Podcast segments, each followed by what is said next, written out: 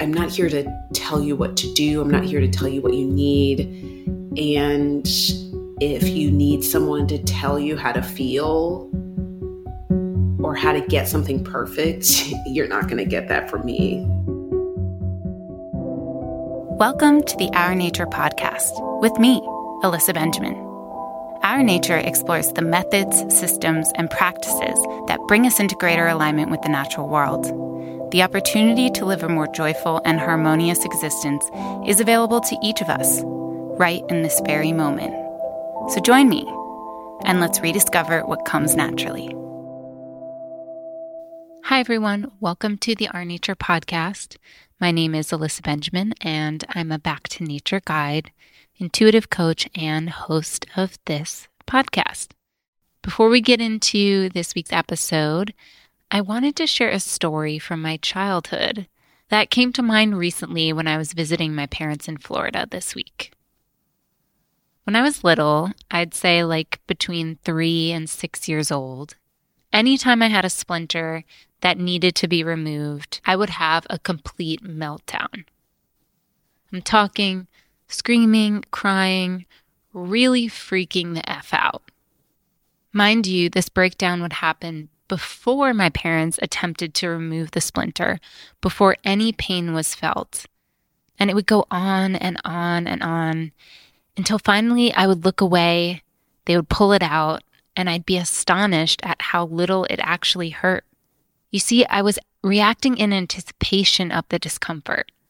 I was so fearful of the unknown, and I didn't have skills for coping with what might happen with the pain and discomfort I might feel. Though that story is about a splinter, it's also about life. In my case, I spent most of my life suffering from anxiety and worry about the unknown. I was constantly ruminating about all of the negative things that could happen in the future, and I had no tools to self soothe, no tools to let go of this excessive thinking and bring myself back to the present moment, which was predominantly safe. Eckhart Tolle talks about this prison of the mind when he says, One of the greatest human addictions is our addiction to thinking, which creates so much suffering. So, what's a cure for this addiction? What frees us from self induced suffering? The answer is presence, or as Eckhart explains, a space of no thought, a state of non thinking, just being, something that takes practice. In my own journey of recovering from excessive thinking and the anxiety and depression that often followed, I found nature to be the best place to practice a growing awareness of the present moment. When we're in nature, it is easier to be in our sense perceptions and therefore in presence. Because here's the truth everything that happens happens in the present. When we're present, we can come back home we can touch what's real and therefore trustworthy. When we fixate on the past or the future, we're trying to hold on to something that doesn't exist. We're trying to control something that we can't possibly control. As Eckhart says, the future, the worry, the regret, the anxiety, these are all mental events that do not have to be part of the difficulty of life. These can be transcended here and now. This is why I'm so passionate about guiding people back to nature. This is why I'm currently getting my forest therapy training. I love giving people the tools to be in their sense perceptions and feel presence, even if only for a few brief moments. My course Homecoming, which is a four day retreat in Ojai, California, and a six week course, is full of nature immersion and opportunities to practice being in the now. You'll not only directly experience the joy and freedom that arise when you can be in your body and in your senses in any given moment, but I'll then teach you ways to return again and again when you find yourself trapped in thought. This is truly the most powerful thing you can learn, and we're going to learn it together during homecoming. I'm almost sold out of spots. I have a couple left, and I actually can't take more because we only have so many beds on the retreat so if you're hearing this and ready to free yourself from thought addiction, I'll leave a link in the show notes where you can apply. It's a short two question application that should take you less than five minutes. And if you sound like a good fit, I'll reach out to hop on an exploratory call so we can see if homecoming has what you're looking for. That's all from me for now. I'd love to get right into this week's guest. This week, I'm speaking with Regina Rock, a powerful breathwork teacher and healer who uses many modalities, including yoga, tarot, Ayurveda, and movement practices to help people in their spiritual journeys. Regina knows firsthand what the healing path requires. They say, quote, it was through great discomfort, emotional upheaval, and a lot of self loathing that I came to this life of offering up ways for people to heal through connection to their bodies. Their work is an invitation, and they truly believe that you can and should decide what is right for you in any given moment. In this conversation, we discuss Regina's relationship with nature as a child, the experience that connected Regina to the natural world what brought Regina to Ayurveda, Regina's healing journey, what it's been and what it is now, why healing is layered and more complex for some people than others, what breath work has brought to Regina's life, and advice for people looking to cultivate more awareness when it comes to breathing deeply and more fully. What I really appreciate about Regina is how real they are about what healing has looked like and continues to look like for them. I really trust a guide who is continuously growing and evolving, who doesn't pretend like they have it all figured out. And that is Regina. So let's dive into my conversation with Regina Rock.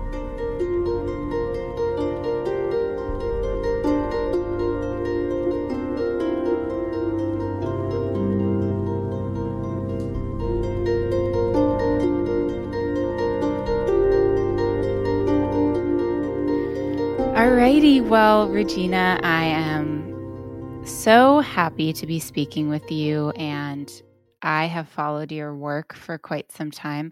I think I actually first heard of you through a friend of mine, Helen Phelan. Um, and I, I think maybe you did something with her on her Instagram, or, anyways, I found out about you. I saw that you were connected to Ayurveda, that you had studied Ayurveda, and that was very exciting to me because um, I always say I'm like a lifelong student. I feel like we all are. If you start down that path, you know, the more you know, the Definitely. less you know. yes. I don't yes. know if you feel yes. that too. But um, so it was just very exciting for me to see because I actually don't have a very large community of people that I know that study Ayurveda because I didn't the way that I did it was kind of an informal and a bit different um, so far. So it was just very exciting for me to first see that. And then I've continued to follow your work and your evolution. And um, we're going to talk about all of those things because I know you recently transitioned from wolf medicine magic was it wolf medicine magic yes. to rock body which is really cool so we're gonna get into all of that but um the first, I always ask a question at the beginning about people's relationship with nature or with the natural world or with the earth. It's interesting, the word nature, I've been in my own learning journey, have been um, thinking about that a lot because I guess by like the formal definition, it excludes humans, even though we know that that's not really what we are in nature. But, anyways, your relationship with the earth. Um, I would love to hear what was that like for you as a child? Oh, no connection at all. I grew up in Texas, interestingly enough, hated heat, hated being outside, was definitely keep me inside in the air conditioning, watching TV. That has drastically shifted since then. I had no connection whatsoever. I did not like to get dirty. I still don't. Did not like to get sweaty. There was like, I, I thought of outside as just heat and humidity that makes me miserable. That was my connection mm-hmm. to nature for years, a really long time. And then Ayurveda, that heat and humidity and that agitation is what led me to Ayurveda. And I have a completely different relationship to being outside and the sun and heat is actually what fills me up the most and brings me the most joy. Yeah, that pitta heat was striking hot from day one. Are you pitta predominant? Yes. I mean, vata is a close, close second. But yeah, I mean, you you spend an afternoon with me. It's very obvious. Well, I'll, I'll, I'll get a little taste of it as well. I mean, I I think I'm vata pitta, um, mm-hmm. and often I have a pitta imbalance right now. And for those who are listening who are like, "What in the what are they talking about?" We will get into it, so don't worry. But um, I've been dealing with a pitta imbalance for the last few years, and um, my Ayurvedic uh, doctor has said it's uh, vata pushing pitta. So that's also very interesting because there's the sub doshas that then will throw off. Um, so, anyways, we will get into that. But um, I'm curious then to hear what when did that shift for you? When did you begin to form that connection with nature because I also I often think that if we didn't have that as a child or maybe in in a way that felt familiar to us it actually is harder and harder as an adult to return back because our society is constantly sending us signals that that's you shouldn't do that even though that's the very thing that is often the most balancing so I'd love to hear from you. Uh, you know, at what point did you feel it might not have even been conscious, but did you feel that you shifted your relationship with the earth in, in a more intentional way? I would say, let's see, I would say like maybe six or seven years into living here in New York. I I was here and then I left for grad school, then I came back. So I just find like the middle ground. So I say I've been here since like 2005. So it's it's been a while. I would say I was here like 6 or 7 years till I started going to the beach more often. And they're not even beautiful, wonderful, pristine beaches, but you got to take what you can get here. and I started to realize like, oh, well, winter really does a number on me. I am so much more grateful for sun and warmth and heat and the longer days. I distinctly remember moving in with a good friend of mine. We're still good friends in 2012.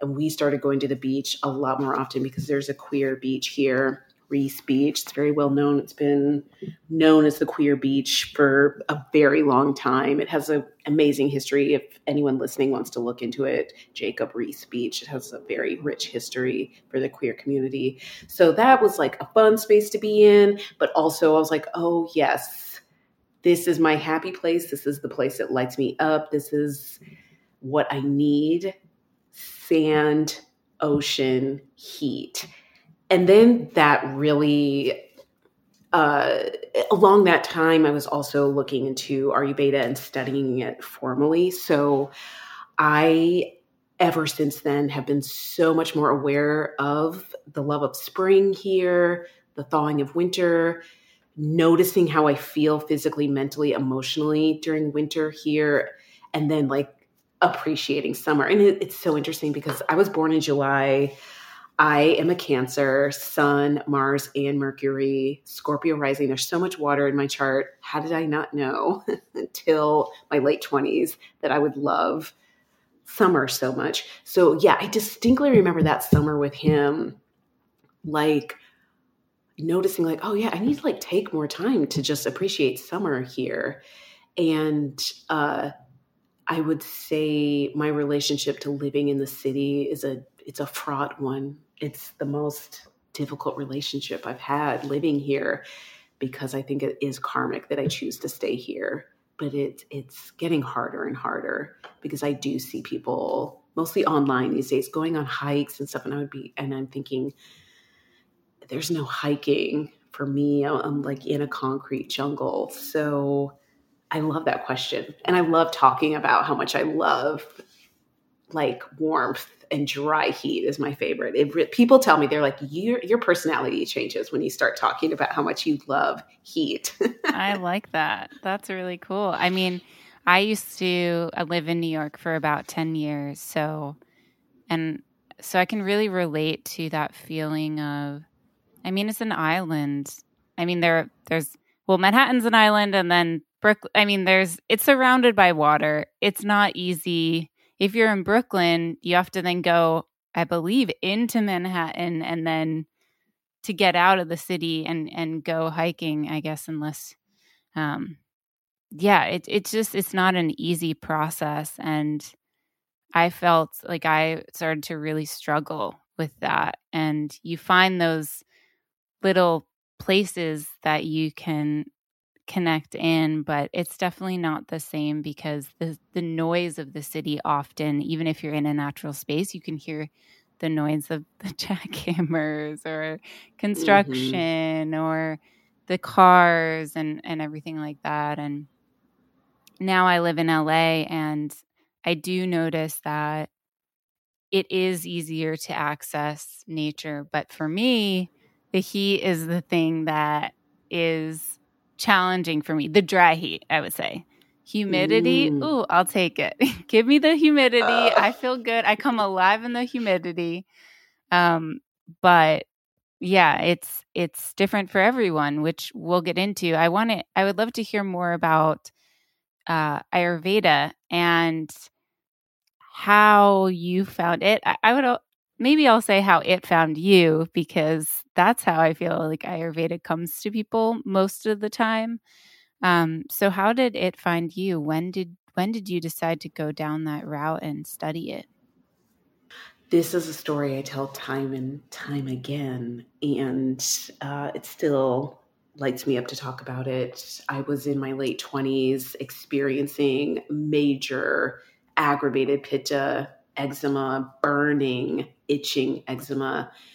And I remember telling someone this story a couple of weeks ago. When it reached my face, I was done. Like I it was I hated it. It was so uncomfortable. And I'd always kind of dabbled in using or being interested. I didn't do, I didn't act on it, but I was always interested in people hearing from people who had used food to heal themselves, herbs, etc. Having this horrible eczema. I was at a meeting unrelated to anything Ayurvedic, and someone was reading a book about healing your body and your skin Dr. Pratima's pretty well known book, Absolute oh, Beauty. Oh, yes. She has a clinic here. Yes. And like I was supposed to be paying attention. I was like an assistant to someone running an organization. And the whole meeting, I was looking at that book. I wasn't even doing my job. Loved the book, went home, ordered it, got it, read it all the way through that week. And then just started learning or trying trying to get even more information like what is at the root of this and even to this day there's it's so much more than just like an aggravated pitta vata has something to do with it also and just the environment i'm in past karmic mm-hmm. choices to just like go and go and go all day and not eat a decent meal till like 3 p.m. has a lot to do with it. So I wasn't finding enough information. There was no Instagram at this point. There were definitely like Ayurvedic clinics on Facebook, but they weren't really offering up a lot of info. So I just had to do like a big deep dive to find programs that didn't require me to up in my upend my life and move for two, three years. So Kripalu's program, it was pretty close relatively easy to get to, done in modules. So I was back and forth from 2013 to 2014 doing their Ayurvedic Wellness Counselor program. And it was, as you said, it was an amazing program, made lifelong friends, but it, as I've learned, was like scratching the mm-hmm. surface.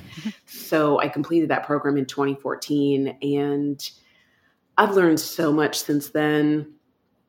And I still like am learning like you like eczema still rears its ugly head every now and then but i've i've been thinking a lot about things i did to my body in my teens and 20s that led up to this time. So yeah and then I, I don't beat myself up like 17 year old me didn't realize what like mid 30s me. And now that i'm 40 like what has improved i used to have really oily skin that broke out all the time around 35, that like dip into vata season of life, like as I've gotten older, mm-hmm. I'm noticing it even more like things are drying up, but it actually feels good because I'm like, oh, finally my skin is not so oily. so, you know, some things have gotten better. Yeah. Yeah. And for those who I'd love to for you to share it. Um, but for those who hopefully if you've been listening to my podcast, we talk about Ayurveda a lot. so and I had my Ayurvedic teacher on, Dr. Bhaswati Bhattacharya. So hopefully you've heard that. But if you haven't, if you're totally new to the podcast and totally new to Ayurveda, I will share what Ayurveda is just like one sentence. And then I'd love for you to talk about what Vata, Pitta, Kapha are for those who just have heard us say these terms and are are sitting there thinking, I have no idea what they're saying. So, Ayurveda is a 5,000 year old life science. It originated in ancient India. Um, it's um, considered one of the oldest, if not the oldest, life science in the world. And it uh, predates Chinese medicine, and a lot of Chinese medicine drew from Ayurveda, and they're they're very similar. So it's really nice because when I I speak with people who are have a background in Chinese medicine, it's nice to kind of map the two. There's obviously differences, but um, they they are very similar. And so, Regina, for those people who are hearing these terms Vata, Pitta, Kapha and don't know what those are, would you share what those are for people? Yes. So, in Ayurvedic philosophy, there is a concept that shows it, it basically informs the philosophy that we, us humans, everything on earth is made up of the elements of ether, air, fire, water, and earth. Ether, another way to think of it is space, because some people don't know the difference between like space and air, but ether, air, fire, water, earth. Again, they show up within our bodies, our personalities, the environment around us so there's seasons, but also people, Vata, Pitta, and Kapha. So here in New York, we're very much in Vata season, winter. That's ether and air. Come in spring, we have Kapha season, water and earth. Summer is Pitta season and it's fire and water. Fall is also Vata season. So again, that ether and air. So your body can hold all three of these equally. You can be born that way, or you can be born with a dominance of usually two out of the three. So, you know, your listeners, if you want to find me on Instagram, you'll see me. My body type, how I look, is very vata. Smaller person, shorter, smaller, but my personality and a lot of the health issues I experience are textbook pitta, textbook.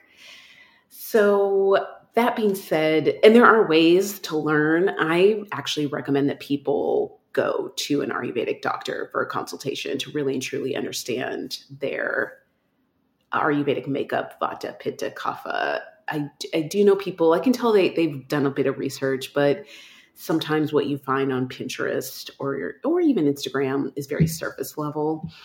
I always tell people about Vata Pitta Kapha, but I then follow it up with remember all exist within us. So I don't have a lot of kapha. I'm not the most chill, relaxed, slow person, but there's an element of that within me. And I definitely always try to cultivate it. It's hard. I need those reminders. So yeah, I uh I I'm I'm definitely Pitta Vata for sure.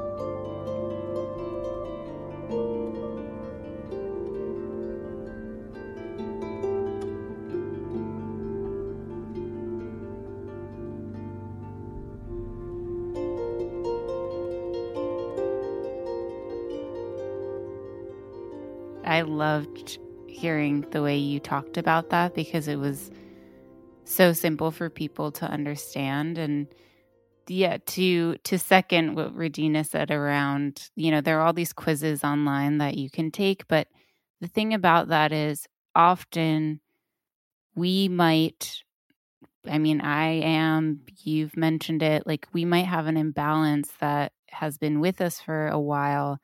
So when you take that test, for example, you might be like, well, I, I guess I'm like right now, I have a pitta imbalance that I've been working with. And there's many reasons for that imbalance too. Um, and, you know, I might be like, well, I guess I'm pitta, but I'm not. And so there's a there's basically a difference between what Regina was saying around like your predominant doshas, which doshas are the vata pitta kapha that you are born with, and that doesn't change in your lifetime, and the current imbalance that you're experiencing. So it's always best to go see an Ayurvedic practitioner who can read your pulse and really feel what's true.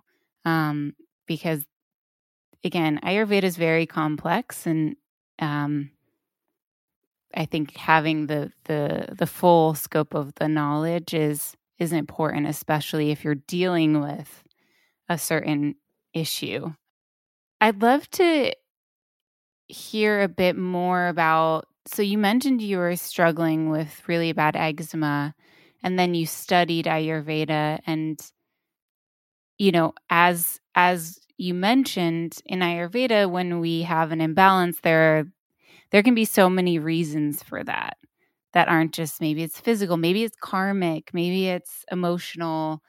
What was that healing journey like for you? And I'm curious, not only, I mean, I want to hear how you like physically healed, but what was the emotional components of letting go of the eczema or kind of like working with the eczema because I do feel that that's part of what healing is, even if it's physical.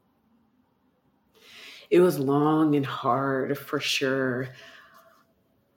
I definitely wouldn't say I'm like fully healed because seasonal patches flare up. But that being said, there are some things I do that like nip it in the bud immediately. So it's definitely improved significantly. I would say that letting it go has taken years, years.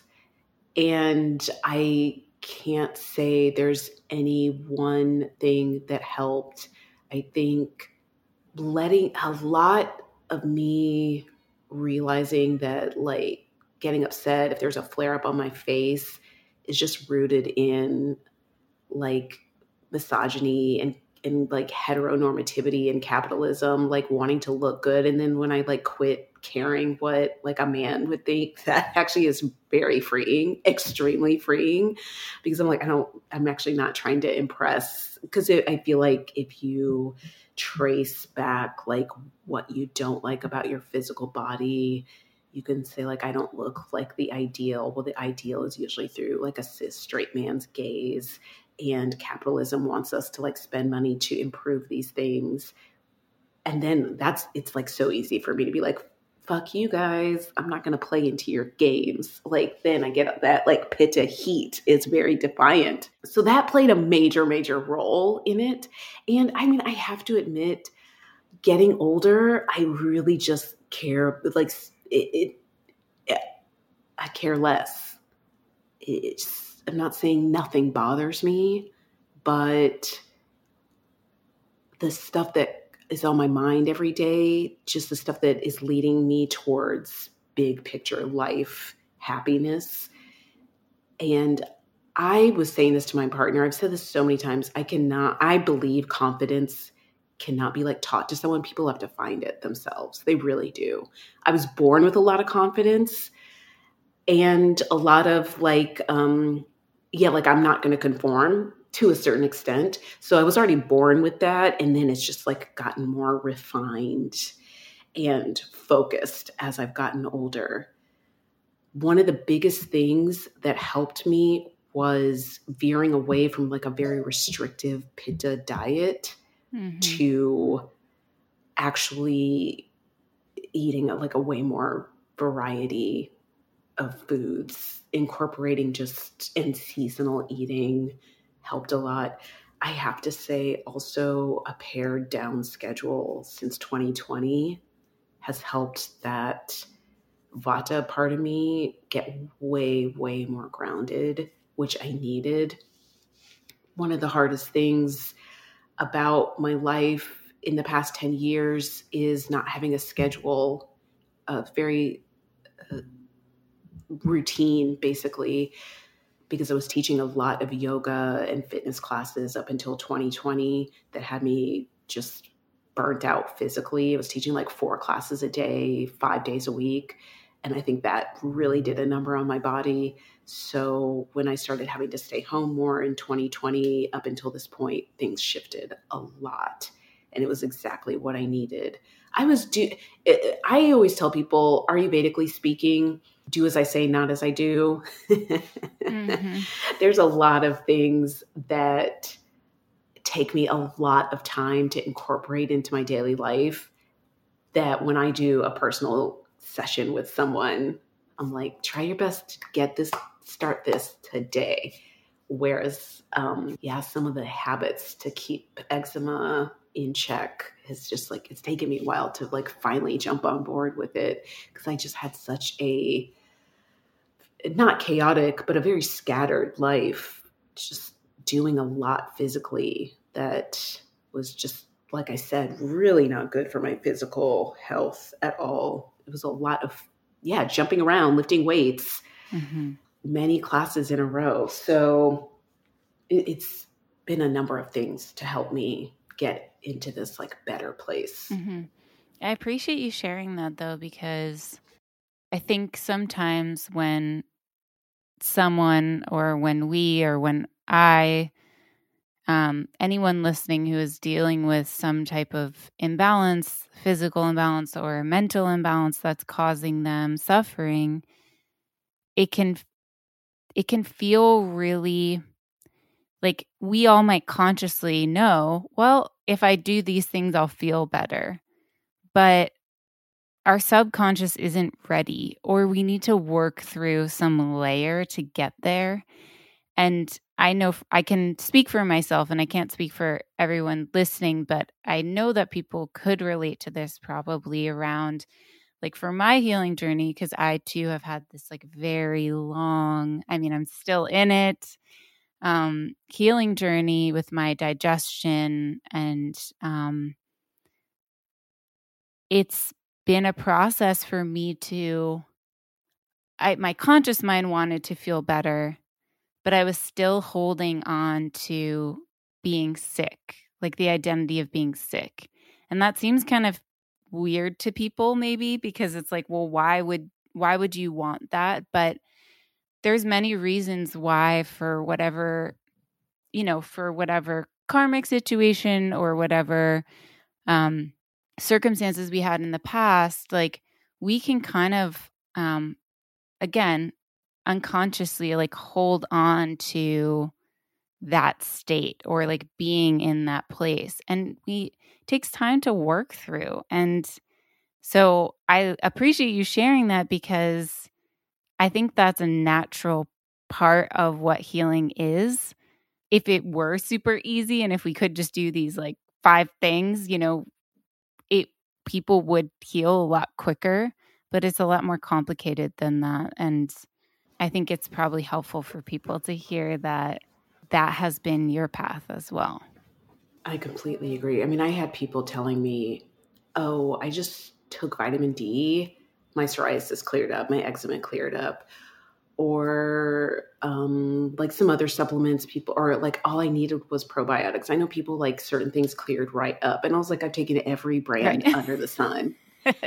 there is way more than taking this supplement for me personally. I think I was holding on to my lifestyle. Like, I need to mm-hmm. teach all these classes and just hustle, hustle, hustle. That's a huge part to me of living here.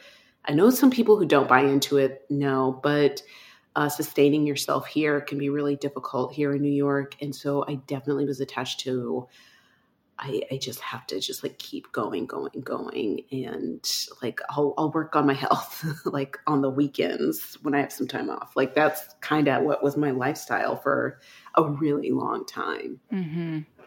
Yeah, I, I can relate to that too. And we also, you know, we again don't have a society that that supports especially anyone who is not like well, I wouldn't even say a white man. I was going to say anyone who's not a white man, but I would also say like our medical system is so messed up that I don't even know if it supports a white man putting their health first. Um, so, yeah, I think we're the message we're given is like the more productive you are, the more valuable you are. So, yes. and yes. at the expense of everything, maybe including your health. Yes. Um, I completely agree you do so many things. This this this might be your pitta nature though too. because you are certified in Ayurveda, breath work, yoga, tarot, barre classes. I know you are a dancer. What would you say is the common thread in all of these, or how would you describe how these offerings come together for you? all about connection to the body. For me, I love movement, almost all kinds. There's a few things where I'm like, I have zero interest in doing that, like competitive sport, like basketball and stuff. Like, no. But um, I love dance. I love, I love like a good, like, quote unquote sculpt class or a toning class. I love using heavy weights. I love using light weights all of the props, bands, ropes, like all of it. And I think that's just my I my mom put me in dance classes when I was 3 years old. I went on to college, got a BFA, extended that into an MFA in dance. Like I've just been moving my body sometimes at a period in my life hours a day.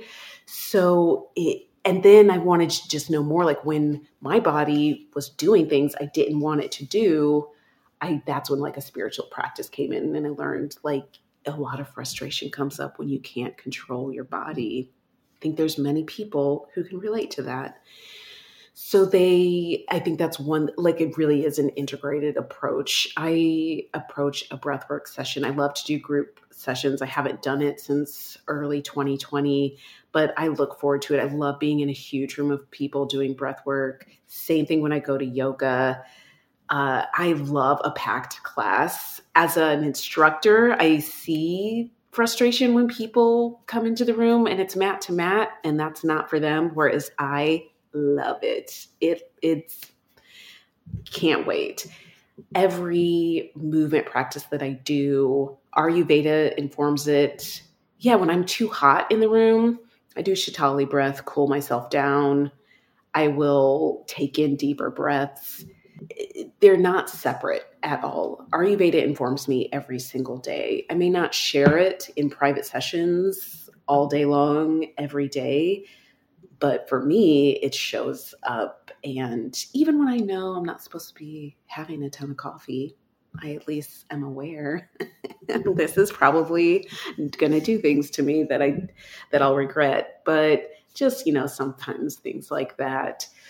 So um, I just love to move. I love exploring movement. I love being in any sort of class where something new to me is introduced. So, and it keeps my vata mind very focused. Mm-hmm. So, yeah, like it's, um, you know, it doesn't, oh, I don't always share with a class an Ayurvedic element to the class but in my mind those thoughts are coming to me mm-hmm. for sure sounds like everything is about embodiment and which is is the way to presence um which i believe is the way to happiness so kind of is like the thread that keeps um going and I wanted to spend some time talking about breath work because that is something that I know you're really passionate about. And um, for those of you who are not following Regina on Instagram, you should. And I'll leave your handle in the show notes. Do you lead Instagram, I would say community breathwork sessions. Is that how you would describe it? Um, I, I yeah, IG Live. IG Live like breathwork. Uh, yeah, which I I think is so generous and breathwork is just not something that I know too much about. I've done some breathwork. Mm. Um, but can you share for you how you came to find it for yourself and a bit about what it's brought to you in terms of your own transformation? My experience was in a large group, and I was actually in high school. I'll give you the very short version, but I had a teacher in high school who was extremely spiritual and devoted to several different practices. And this was done outside of school. Knowing what I know now and thinking about the things that the woman said, it was very much someone coming from like the holotropic technique. They're all kind of the same to me. Uh, we did the, I, th- I believe it was only two parts. It was mouth open, like I teach now, and it, you was breathe into the belly, then exhale. From what I remember, this was over 20 years ago, so my my memory is a bit foggy, but it was sustained pattern of breathing with the mouth open, inhale, exhale to some drumming music, which I know people to this day like still that that's also reflective of what they do a drumming pattern. And i think we did like 35 minutes or so. And then then she had us like draw which i believe is also holotropic like color a picture of like what you saw. And then i didn't do it again for years years over 10 years it wasn't till around um 2008 i was kind of dabbling in it trying to go but life kind of i was i was I like partied a lot in my 20s and that was fun. So like breath work, sometimes I wasn't up in time to make it on a Sunday. but then I got my act together. yeah, and came back to it. So in 2016 that's when I got very serious and very devoted and it was always again groups. I wasn't doing online sessions and liked it and loved it enough to want to get a training. So it's not a very like it's not like there's like a board of certification. It's basically people who've learned the practice and met and you know done it for years and then they start offering training. So that's basically what it was. Learning about like how to hold space for people, really great lesson in listening as like a pitta vata person, learning a lot about just like sitting and being with people and listening and witnessing, which I always appreciate lessons in that. So then 2017, I started leading large groups, and that's what I love the most. 2020, I had to pivot, everything's online. But I would say what I love about it the most is for, for me, it is a shedding, a returning to myself, and most importantly, reminding me what's important I can, like I said, get very caught up in just like daily hustle of life. And I got to accomplish these things, take care of these emails, get back to this person, teach these classes. And weeks of that really kind of get me disconnected. I do a daily movement practice of some kind. Usually I lift weights, that sort of thing. But I always need that reminder to like get out of my head. And that's what breath work is for me it's like a movement practice does feel very healing and I feel very fulfilled, but I have to like add an extra layer to it. And breath work really helps me clear out my head and remind me of more important goals. Again, like what's most important. So I have to say at this point, I miss being in person with people so much. So I'm so ready for getting back to like the larger groups and feeling safe so I don't have to, you know, be paranoid the whole time about getting sick. So mm-hmm. I'm willing to be patient, but there's just something about being in person with a group that I haven't been able to replicate online. But the community, many people have found me in the past couple of years and they've really wanted to investigate like using their breath to connect to their consciousness. Mm-hmm. So I'm always excited about that.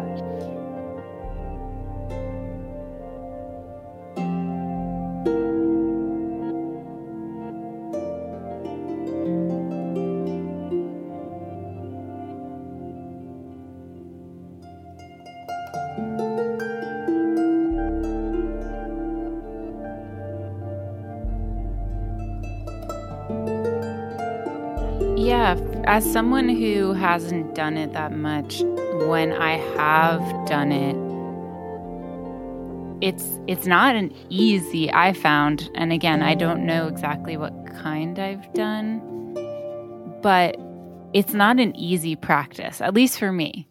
I it, it almost feels like I can't breathe at the beginning mm. and I can't take a breath and it's like I feel exhausted and it's like working through that resistance and it gets a little easier if you can work through that hump when you feel almost mm-hmm. like you can't breathe or it's not you can't get in the flow and then mm-hmm. it's like sort of the body takes over in a way but it it's not comfortable at least that's what i've experienced and so and partly it's because I don't think I'm breathing very much in my day to day life, which mm-hmm. most of us probably aren't taking deep breaths in the way that we are. We're kind of living up in our chest and, and holding.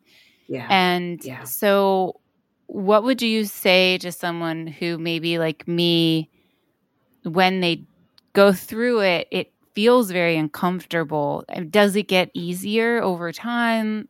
I mean, that's probably why I should be doing it more because clearly I'm not breathing very much. Um, yeah, so I'd love to hear about that. You're you're not alone. I've definitely worked with people who say the same things. I always encourage people first of all start slow, but that exhaustion and being tired is very real. It's a it's some work to keep that pattern of breathing into your belly and your chest and exhaling over and over and over again is very tiring. I don't resist the tiredness. Also, I, I go with it. I'm like, oh, I'm getting tired. I want to stop. But then I know that I can transcend that and move into another place. I believe it's only going to get easier if you want to stick with it. I think the people who have the not best experience from what I've witnessed, uh, don't want to be uncomfortable, think for some reason they're not supposed to feel tired. And so they're just like, this isn't working. I'm tired. And I'm just like, how about you don't put a bad label mm-hmm. on that? Mm-hmm. Like, I get tired too. I've fallen asleep many times. I think when I finally do get in a huge group of people, I'm going to be so excited. I can't imagine falling asleep. But like, yeah, I've fallen asleep, but then I'll just wake up and get back into it. But the people who don't want to be uncomfortable not i'm not talking physically but like mentally this is boring i don't want to be here that sort of thing like i sometimes it takes a turn and they decide they love it but sometimes they're just like i never want to do this again. I'm very much someone who doesn't i'm not here to convince anyone of anything i'm not here to tell you how you should be doing something. Uh, uh what i mean by is like i'm not here to tell you what to do. I'm not here to tell you what you need. And if you need someone to tell you how to feel or how to get something perfect, you're not going to get that from me. You should definitely maybe seek that out from someone else. But if you came to me and said, like, maybe I should be doing this more, I would say, like, you should do what you feel you need deep down. Mm-hmm. Like, I can't, I, you know, sometimes I do. If you're my good friend, I definitely be like, you need to dump him. Yeah. Like you will get that advice from me. To, yeah, to someone straight. But when you come to Re- Regina for a private breathwork session, I am going to leave that space open for you to identify what you need from that session, and just that there can switch things. People who don't even know what they need, I see having a harder time. Mm-hmm. Yeah, I I've often, I mean that's that basically sums up what um, the spiritual journey is in a way, which is, uh, it's allowing the feelings to be there without judgment and like without attaching stories. Like that's basically mm-hmm. what we're here to do and it's not not having any feelings or emotions it's just like letting them be what they are in and experiencing them in a neutral space. So um, I think that definitely resonates. Another thing that I did notice is that when I have done breath work, and I think this is probably the experience for a lot of people. Things move, emotions move mm. very rapidly through the body. And I sometimes walked away and then like an ang- anger will arise. Mm-hmm.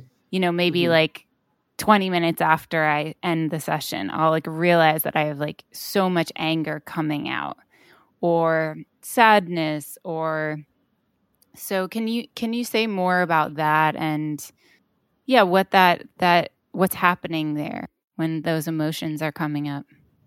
I mean, a scientific explanation why does doing this breath make me possibly cry for an hour after? I have no idea. I can't tell you as someone who's facilitated many groups and my own experience with feelings, I can tell you that it takes practice to recognize, acknowledge, but not allow emotions to consume you. If you're afraid to feel feelings, I don't think breathwork alone is going to help you process that.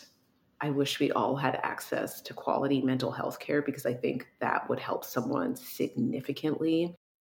As someone, and I do think astrology does play a big role, as someone who is in a lifetime of feeling feelings so much, I feel and I go deep into them. Cancer, Scorpio rising, I mean, it's there with an Aries moon. So I can just okay, like have yeah. fire and all of it. So I'm there to say, like, I'm going to create a space that feels as safe and also full of boundaries as possible. I can't guarantee anything, but I'm going to try my best. But I'm also going to leave it up to you to know like when to stop. And some people do stop when you feel you can keep going. I think where I say like a mental health professional can help is like I personally love to cry. I do it all the time. I don't think it's bad. I never feel bad for crying. I feel anger quick and sharp. I do get mad at myself for like letting people see it and like what I do get mad about. But the older I've gotten, the more I acknowledge like I am embarrassed, but I'm also going to just pop off right now because I'm pissed. So I think what's challenging for me and what's fun about what I do is is trying to help I, I want so much for people to feel okay feeling feelings but i'm not i'm not a trained therapist so i try to prepare them as much as possible before we start.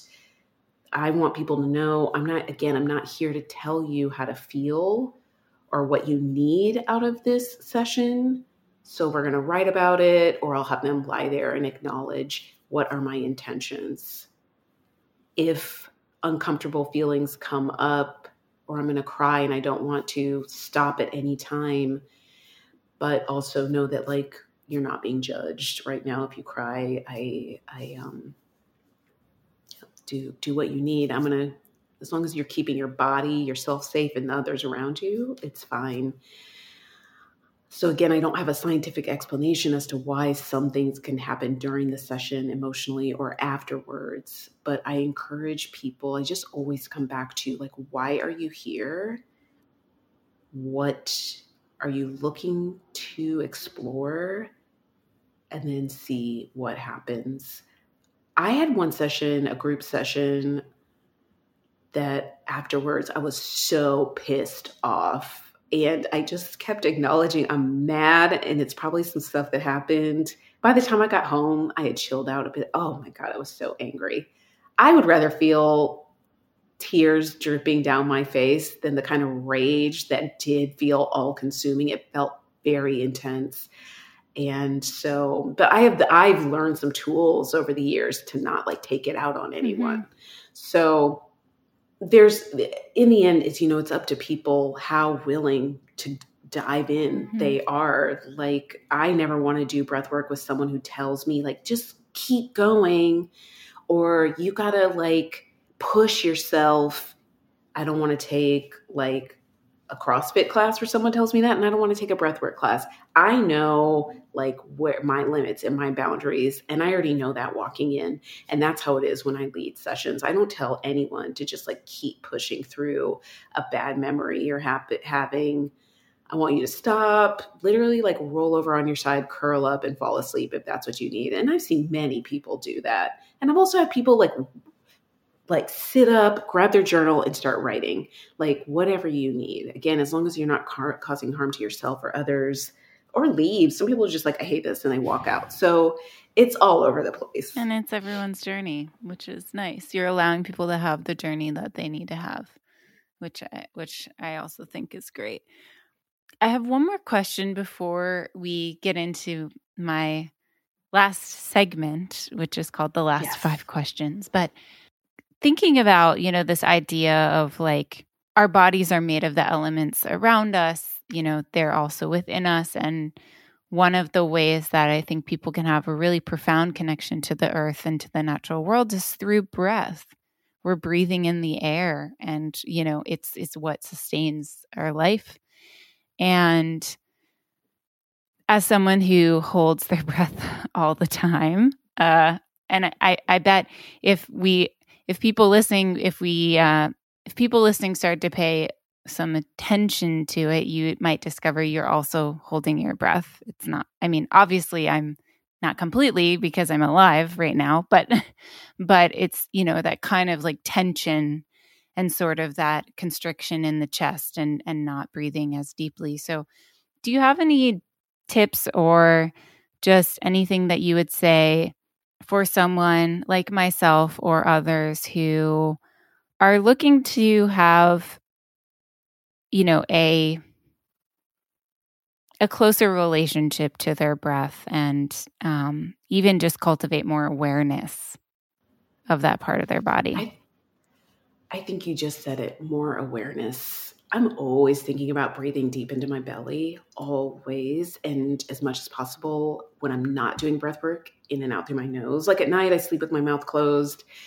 Once maybe a vigorous walk starts to get my heart rate up, I want to breathe in and out through my mouth. But I'm always, I mean, throughout the day, I'll take moments of a belly breath in and out through my nose. So I don't make it uh, I feel like I'm I'm set up to fail if I like set aside 30 minutes every morning and I'm just going to breathe deeply. I'll stick with that for a day, not even. So I incorporate it throughout my day, and definitely a movement practice, whether it's a yoga class or an online barre class or one of those like toning, sculpting classes that's when I notice it the most. And that's because I know connection to my breath can help me get through the class. I can go long periods without doing cardio and get into a pretty vigorous class and be okay because I've like practiced it. Can I do full out in a HIIT class? It's an hour. I'll probably maybe have to take some breaks, but I notice a huge difference in when I wasn't so conscious of breath, when I would do a more vigorous practice and I'd be so out of breath. And now, when, like, yeah, jumping jacks, burpees, I can find a pace and stick with it and make it through the class. So, start to be aware without judging and incorporate into that awareness okay, oh, yeah, I'm noticing shallow breaths. Okay, let me breathe into my belly. Hmm. Hmm. I also noticed belly breaths have gotten easier and easier and easier. That chest breathing that you were mentioning is where most people go to. I notice this a lot when I teach. Take a deep breath into your belly, and people breathe up into their chest. And then I'll say, put your hand on your belly and breathe into your hand. For some people, they get it. Some people, mm. they're still mm. breathing up into their chest. So it's practice, but I think if people start to get like really hung up on, am I doing this right? They're not going to really, they're just going to be like in their heads about it and probably not stick with any sort of practice because they want to be perfect and get it right mm-hmm. quickly. Sounds like it's about bringing curiosity and yes, um, yes. to your experience. Uh, I think that's a perfect note to end on. I have a segment that I call the last five questions that is a rapid fire round. Are you ready for the last five questions? I am. I remember one of them from Great, that's the point. Episode. Is to catch you off guard and have you just say whatever feels right in the moment. So, Regina, what is your favorite place in nature? The desert. What is the animal, mineral, or plant that resonates with you the most? A dolphin. What is one thing we can do right now to connect with the natural world and bring more harmony to our lives? Notice the the feelings, the textures of the environment around you and see if you can incorporate that into your day. Hmm. What is the greatest lesson nature has taught you? Humility. Complete this sentence Nature brings me